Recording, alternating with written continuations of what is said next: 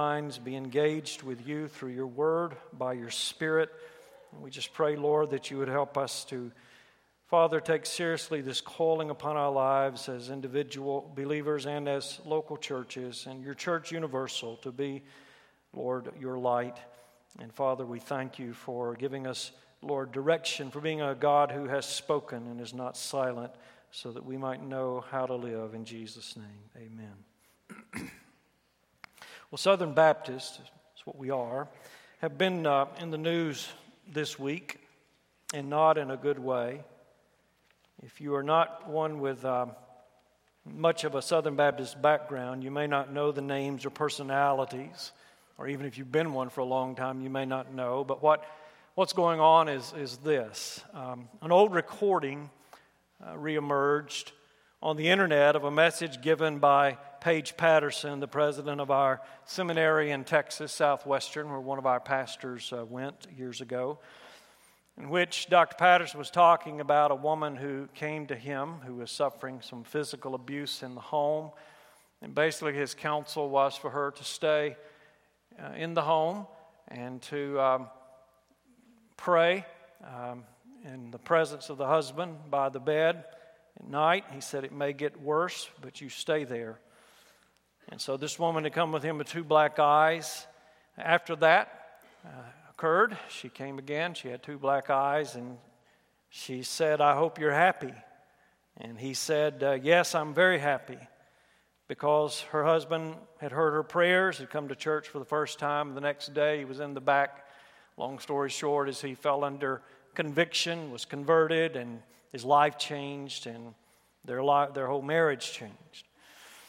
Well, since his comments came out, um, it set off a firestorm, and um, so we have people like my former boss at Lifeway, who is, was my boss at Southern Seminary, Tom Rainer he issued a statement on Monday declaring that there's no level or type of abuse of women that is acceptable. We've been called by God to show honor and respect to all women and girls. They are our mothers, our sisters, our daughters, our granddaughters, and our wives. And I stand with all who say no to any type of abuse of women at any time and under any circumstance. Um, then beyond that, uh, Russ Moore of the Ethics and Religious Liberty Commission chimed in to agree with Dr. Rainer and then Ed Stetzer, and I used to work with both of these men as well. Ed now heads the Billy Graham Center at Wheaton College. He wrote a very long piece in which he, in addition to the first statement, um, alluded to another unwise moment in a message that Dr. Patterson uh, delivered a few years ago in which he objectified a 16 year old girl, and essentially he declared. Uh, that it's time for Dr. Patterson to retire. So, this week, the Southwestern trustees have issued a statement. Dr. Patterson has clarified his point and talked about the fact that he's counseled other people to get out of situations, protection of women, those kinds of things. It's now been picked up by the secular media with articles in the Washington Post, and all of this is building because next month in Dallas at our annual Southern Baptist Convention, uh, Dr. Patterson is scheduled to give the convention speech. I know all of these men, they're all good men, they all love the Lord. But anyway, you slice it, this tells us that how we deal with issues between the sexes is certainly a matter related to Jesus' call for his people to be the light of the world. And just by the way, if you ever come to me and say, My husband's beating me up, I would tell you to have him arrested and if he's a member of our church, we would get involved in relationship to disciplinary procedure of confrontation. And um, we'll seek to get you out of that situation until we can deal with the further matters that would unfold from that, because there's no room in any way whatsoever for that to take place. But that is why we're exploring in this series called Luminaries Practical Things. We're seeking to look at many of the practical implications of what it means to be the light of the world. And this gets down to the brass tacks of how we live out our lives in the local church. And we're not only called to be light, but as we said as we've developed this series, we as believers are also called to be ambassadors. We are witnesses. Indeed, the scripture calls us priests of God. And so these callings upon our life call all of us to do some hard praying and studying as individual Christians and as churches in relationship to how this applies to my life and how we're to live this out as a local church. Well, this is the fifth message in this series, and we started it last week in a message entitled Displaying Light Among the Sexes, in which we're looking at how we as God's people are to be distinct, distinct in how we live and our relationships with each other as men and women. So, I want to kind of complete the third point from what we were in last week.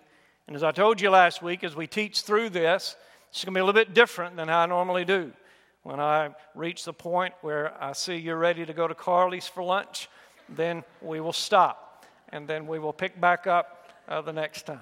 So we read the passage in Matthew 19. Now I want you to turn to a second passage we will deal with today, time permitting, in 1 Corinthians 7 10 through 15. Paul says, To the married I give this command, not I, but the Lord. A wife must not separate from her husband, but if she does, she must remain unmarried, or else be reconciled to her husband. And a husband must not divorce his wife. To the rest I say this, I, not the Lord. If any brother has a wife who is not a believer, and she is willing to live with him, he must not divorce her. And if a woman has a husband who is not a believer, and he is willing to live with her, she must not divorce him. For the unbelieving husband has been sanctified through his wife, and the unbelieving wife has been sanctified through her believing husband. Otherwise, your children will be unclean, but as it is, they are holy. But if the unbeliever leaves, let it be so. The brother or sister is not bound in such circumstances. God has called us to live in peace. And so last week, eh, we said that in general relationships between our, the sexes, we're to treat each other as believers, as brothers and sisters in Christ who are equal in worth. And we're to treat each other in a way that we never treat or think of our brothers and sisters in sexually inappropriate ways, objectifying some of the opposite sex. And this includes also in, in our speech, as we talked about, with coarse jesting, how we talk about each other, how we talk to one another and so it works in keeping our integrity with each other. Secondly, we said we're also to seek to build marriages that are rooted in Christian love and respect. And begin and maintain our marriages as covenant relationships, with our marriages designed to reflect Christ's love for His church. We have a mission in our marriages as Christians. And our greatest mission is that we want our marriages to reflect Jesus' faithful love for His church and the church's faithful response to Jesus the Lord.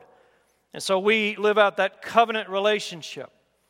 And this leads us to our message today, in which we see from Scripture that as Christians, to be Christ like, we are called to marry, divorce, and remarry if that's what God sanctions on specific biblical grounds. We cannot marry and divorce like the world. And that's why I talk about this in light of no fault divorce or incompatibility. We're not allowed as Christians to divorce on grounds outside of the Bible, and to do so is grievous sin. Now, in recent years, it's been reported that the rate of divorce among evangelical Christians mirrors that in the world. In fact, there was a recent study put out by three Baylor University researchers who said that actually the divorce rate among evangelicals to the general culture is higher but the pushback has been in relationship to what do you mean by an evangelical? And so when people are asked deeper questions like, are you regularly involved in worship? Do you take the Bible as your authority? Do you pray regularly? And all those, those things. The rate of divorce among those type of evangelicals who are serious about their faith is lower than the culture at large. As a matter of fact, those who attend church regularly are 35% less likely to get a divorce. Perception, however, is reality. And the perception in our culture, and even I think in the church, is that the church is not giving off the best light when it comes to marriage and divorce. And part of that responsibility lies with the fact that we aren't, doing re- really good teaching about this issue of marriage and divorce and policy. And I think that is true.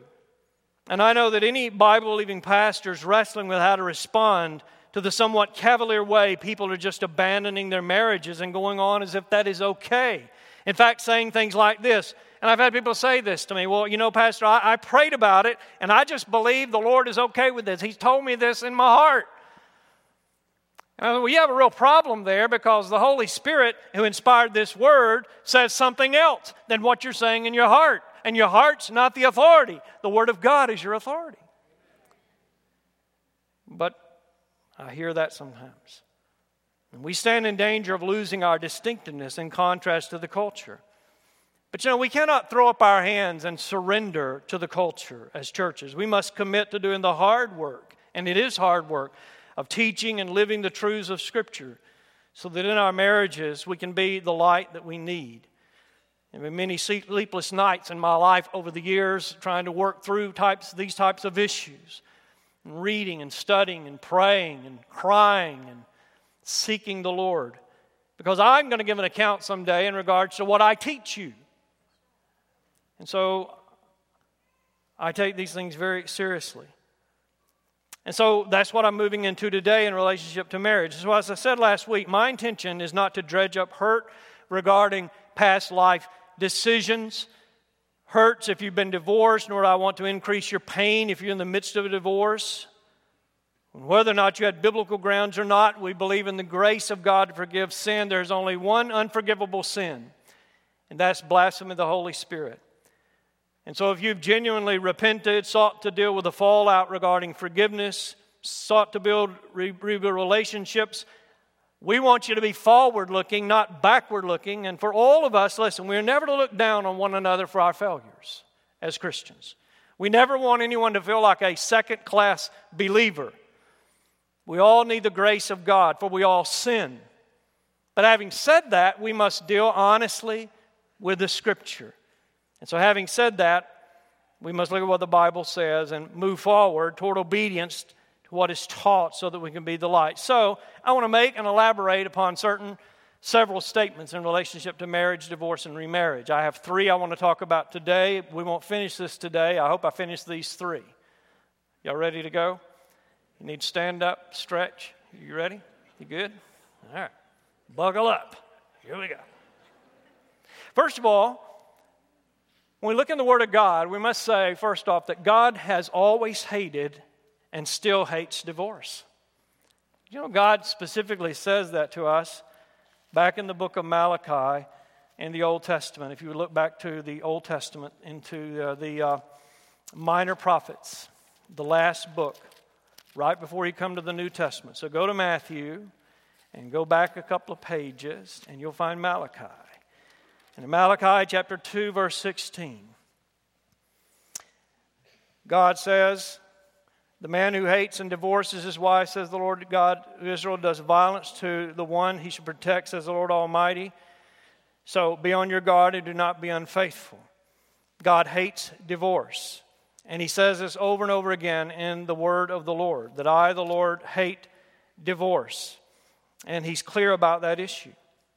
And so, while culture treats divorce lightly as a contract that is broken, and we can just go make another contract, we know that God does not look at it in this way. Anytime a divorce takes place, there is sin involved somewhere in the equation. There is hurt and fallout. And God always despises the dissolution of a marriage, He hates it. It's never a thing to celebrate or treat lightly. Now, we don't think, have to think very hard about why God hates divorce. Uh, God hates divorce because it is destructive. I believe it was the novelist Pat Conroy, who was not writing as a Christian, but in his novel, The Prince of Tides, who said that every divorce is the death of a small civilization. And that's true. Every divorce is the death of a small civilization. And if you have enough of that going on in a civilization or a culture, you eventually destroy the entire culture. Divorce leaves people destitute financially, shortens lifespans, leaves deep hurts and scars, and wounds the whole next generation. And so, you know, some of these stats are here in relationship. Chuck Colson shared these some years ago that children in single parent families are six times more likely to be poor. And half the single mothers in the U.S. are live below the poverty line. Uh, he says when divorced parents marry again, their children are not any better off. Some studies actually show that the children develop increased pathologies. Preschool children in step families, for example, are 40 times more likely to suffer physical or sexual abuse. A study that examined the impact of divorce 10 years after the divorce found that among two thirds of divorced couples, one partner is still depressed and financially precarious. And among a quarter of all divorced couples, both former partners are worse off, suffering loneliness and depression. Divorce affects physical health. Children of divorce are more prone to illness, accidents, and suicide. Divorced men are twice as likely as married men to die from heart disease, stroke, hypertension, and cancer. They're four times more likely to die in auto accidents and suicide. And the odds are seven times higher for pneumonia and cirrhosis of the liver, and on and on it goes. When we think about the destructive nature of divorce and what it does, it often scars some people for life. Kurt Cobain, who was a grunge rock star, committed suicide some years ago. And reporters digging into his private life discovered that when he was eight years old, his parents divorced, sending him in a sharp downward spiral. It destroyed him, admits his mother, Wendy Cobain. He changed completely. The experience was so painful that when Cobain made an earlier suicide attempt in 1994, he had a note in his pocket that said, I'd rather die than go through a divorce.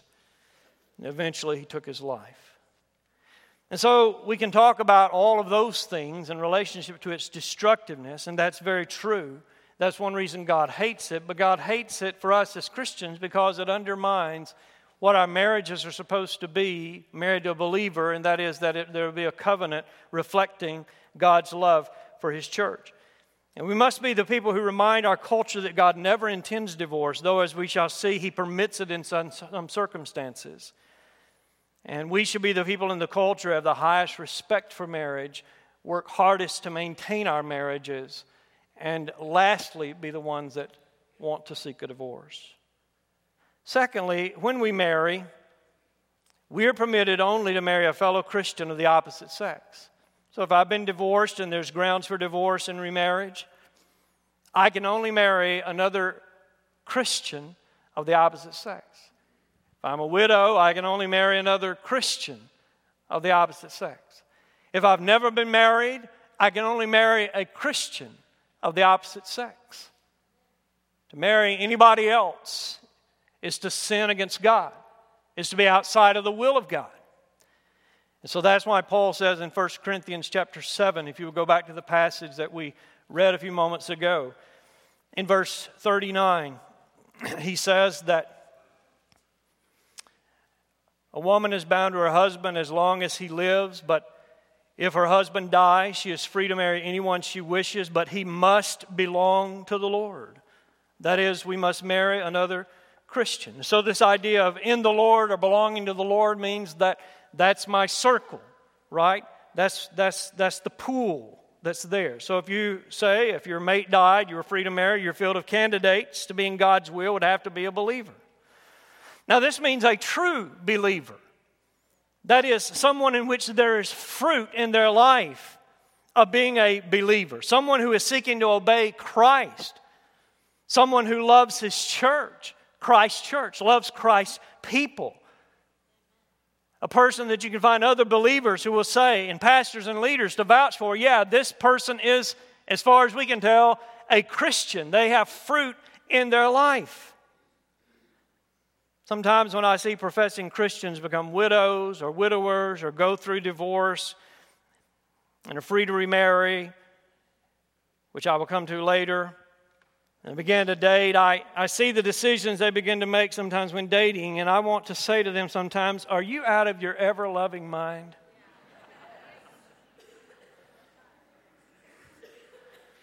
Let me put it this way Suppose Jerry Joe or I went to glory before the other. And you're watching how I, as your pastor, process that, this as a believer. And what would you, you think? And I'll make myself the subject here for argument's sake, and so I won't get in trouble with my wife. if Jerry Joe went to glory and I got the life insurance, you know, proceeds, and I went through a, a crisis, went out and found a, a vintage antique Yugo, because that'd be about all I could afford with the life insurance. You don't even know what a Yugo is, do you? Those horrible little cars that came from Yugoslavia at the end of the last century. That would be my sports car. So, be my, my dating machine. So, anyway, so suppose I, I did that as your pastor. I begin to find this another woman. And you know, I can't deal with all the scenarios right now, but I'm just dealing with the issue of a Christian, all right? I'm only supposed to be with a Christian. But if I, found this person and thought I wanted to marry them, would, would you be interested to know regarding me, your pastor, if she's a Christian? I think that you would, and rightly so. So, uh, Donnie, is she is she a Christian? And, and if I say, well, yeah, I mean, um, you know, I have a friend at the Y introduced us. This person began to dating somebody that they were working with, and and I'm dating her, and you say, Are you, you're Christian? And you hear my reply, Well, I think she is. She says she is. She's, I won't even go there. Would that be satisfactory to you, my Christian family? What if I went on to say this about her? Well, you know, she says she made a decision some years ago, but in the past few years, she hasn't plugged into a Christian family, into a church. She really doesn't have a pastor to whom she's accountable. She really likes to be outside. She's an outdoors girl who likes to be on the lake on the weekends with her friends. They like to hang out and go camping or fishing or the races or the beach, like to throw back a few suds, but they are really great. We really get along well. She has a servant's heart. She's always on the back of a motorcycle with somebody when it's raising the Toys for Tots motorcycle ride at Christmas. She's right in there. She says she wants to get plugged back into church, but right now she's working through some issues. Or if I said, you know, well, she's really nice, but she doesn't get along well with her kids or many others in her family. But she is a person who is very helpful to others and has a good heart. Would you love me so little to say, well, Pastor, we're just so happy for you? we're so glad the Lord has blessed you by giving you this new person with whom you really seem to be bonding. Would you say, Y'all look so cute in your Snapchat and Instagram pictures when you're camping together or whatever else you may happen to be doing together? It looks like you're really getting serious. What do your kids think? Do they like her? No, here's what I hope you would do. I would hope, beyond how you would handle me as a brother, beyond even the consideration of whether or not I should be leading the church anymore, that you would look me in the eye and say, Are you out of your ever loving mind? Listen, I want that to become a moniker of accountability for us in matters of life. I hope that if you have someone in your class making such poor decisions regarding the issue of is this person you're involved with a Christian, that perhaps the class would have the gumption to meet with you and say, Are you out of your ever loving mind? Perhaps, uh, Chase, we should develop a t shirt. Put that in your budget for next year with that on it for these such occasions. You can get them out of the bookstore as a class. Are you out of your ever loving mind? And you can go and present the t shirt to them. Say, This is not a good track. So if we remarry, we're only ever allowed to remarry a believer who is free. And as a Christian, you or I, if this ever happens to me, we should seek many true Christians' wisdom on this matter, who will help us look for evidence and seek the counsel of your pastors. And in this day and age, if you have any sense, I would also encourage you to do a personal and financial background check on the person. Oh, and by the way, Jesus does not care whether or not you are 15, 25, 35, 50, 65, or 85. I perform one wedding here for a 90 year old. Until we are married, we're called to celibacy. And to fail to obey him in this matter is not only sinful but unwise and certainly undermines our ability to be ambassadors and witnesses and to be his light even to do anything in such a way that that's called into question of whether or not I'm maintaining my sexual fidelity if I'm dating. And so we are always to turn from that type of sin, sin from which we're demanded to repent of sex outside of marriage. So if I'm going to remarry, I must marry a who? A Christian. And it must be a true Christian. And thirdly, what time is it? It's 11:26. We're way ahead of the game. We're doing good here. Third thing. We must submit to the biblical teaching that the grounds upon which we can divorce with God's approval are very defined. And so go back, if you would, now to Matthew chapter 19, where we find the words of Jesus. You find Jesus addressing this here. You find parallels in Mark and Luke. You also find it in Matthew 5. So in Matthew 19, we have these guys come to Jesus, Pharisees. Verse 3, they said, Is it lawful for a man to divorce his wife for any and every reason? They're testing Jesus. And perhaps you're not aware of the circumstances surrounding this discussion, so let me take just a moment to set the context. In Israel, you had two main schools of thought regarding divorce. One school was very liberal, the Hillel school. The names come from the names of rabbis who are associated with these various schools of thought in Israel.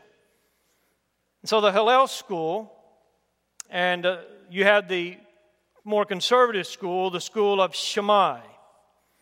Now, the phrase in Matthew 19, verse 3 says, Is it lawful for a man to divorce his wife for any and every reason here, for any cause?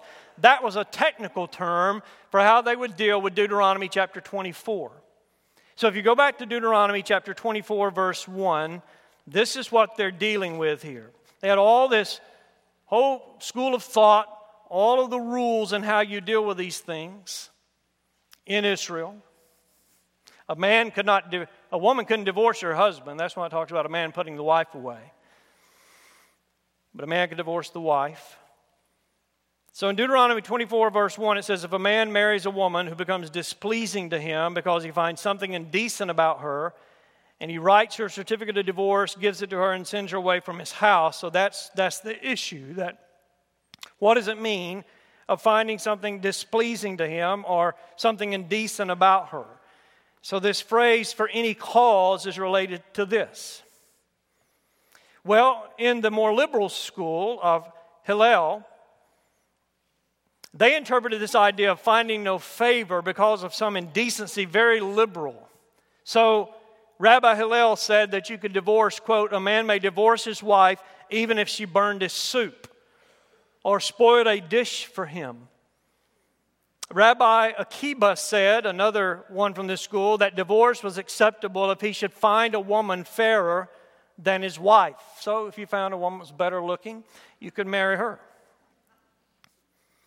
Divorce was permissible then in this school for anything from bad cooking to wrinkles as long as you wrote her the bill of divorce.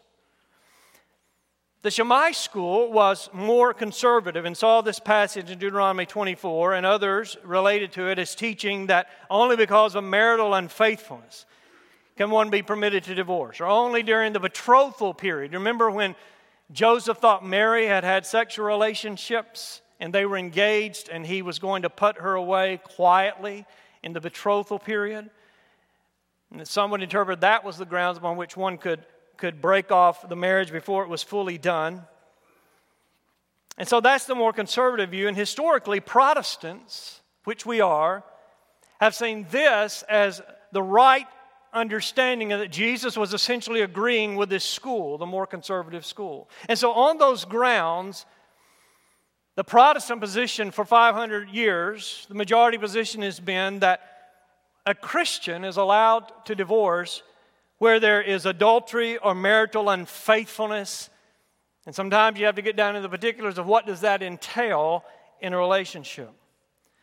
But in that, the position has been, majority, that one is permitted to divorce and remarry within certain parameters, one being that you marry a Christian who is free. Now, in actuality, there are three prevalent views in our culture now, and I don't want to get into a lecture here with you, but let me just, uh, I, I don't any other way to deal with this than just to talk to you. There are three prevalent views. I told you one of them. Recently, there's been a move in two directions in evangelical thought.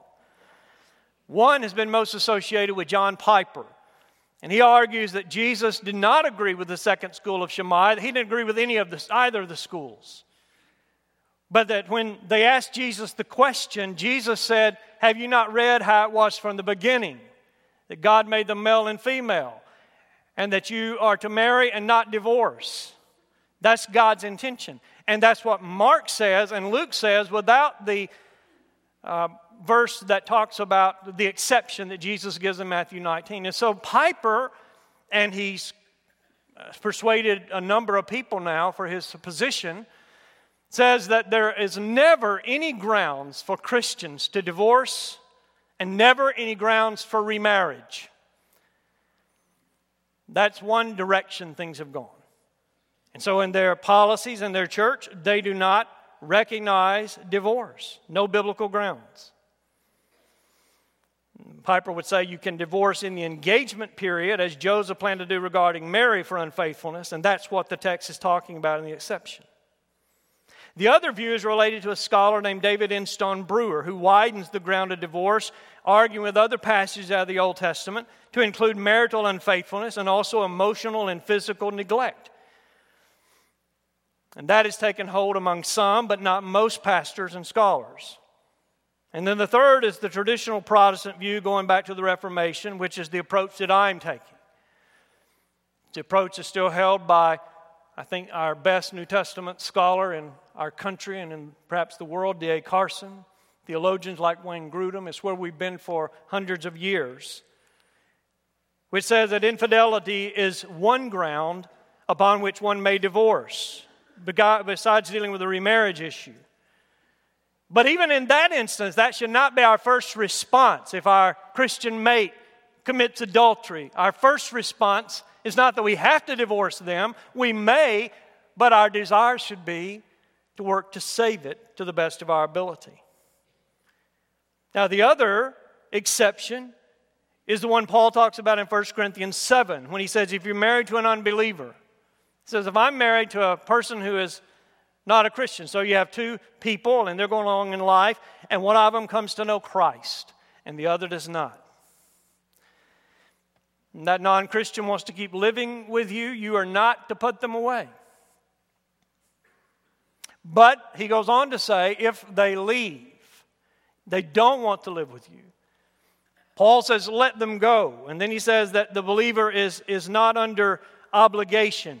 Literally, is a term related to slavery. It's the idea that you're actually set free in that idea. And traditionally, it's been understood that you're set free to remarry another Christian.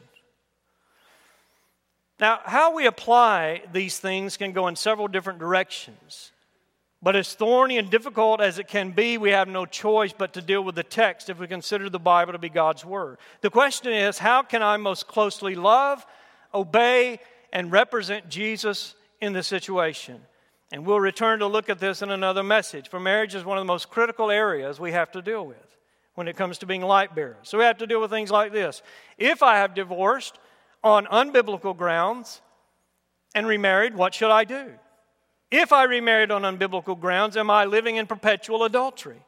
If I'm separated from my mate or divorced and we're both believers, but there was no infidelity and we're still not remarried, am I commanded to try and restore that relationship and possibly even remarry? Well, these are some of the things and other things of application that we will look at in the next message.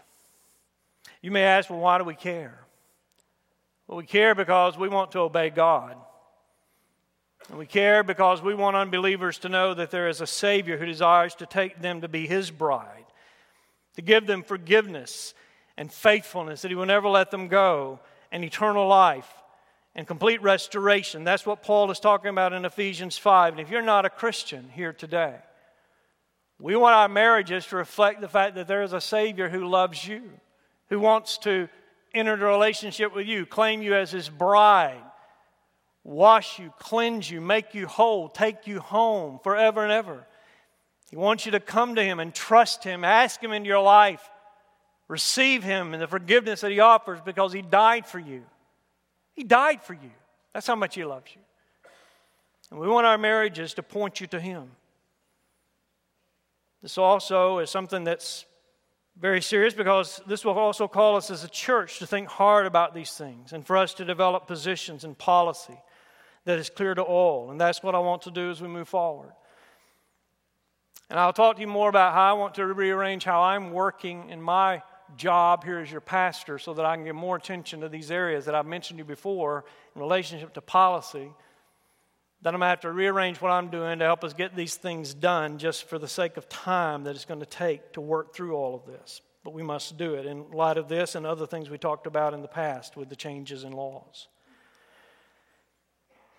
We also want always to be champions of grace.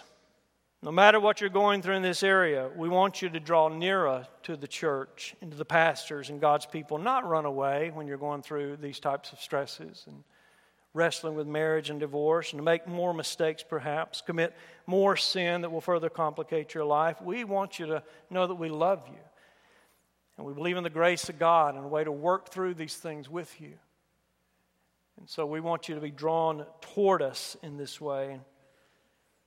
And so, as we close today, I just hope that you can hear my heart as I'm sharing this with you, and that we can settle upon that the grounds biblically upon which we may divorce are two. It's not because of incompatibility, not because we don't get along, not because you've changed. Those are not our options. Maybe how the culture operates not how we're to operate. But again, as I said, if you've handled this in a way that doesn't reflect this in your life, we believe in the grace of God. Some people counsel, you know, if you've divorced and remarried, I read an article the other day, you did it wrongly, you must divorce this mate and go find this mate and break up that marriage and get back together. That person's an idiot. That's not what we're to do. We want to live in the grace of God and be forward looking.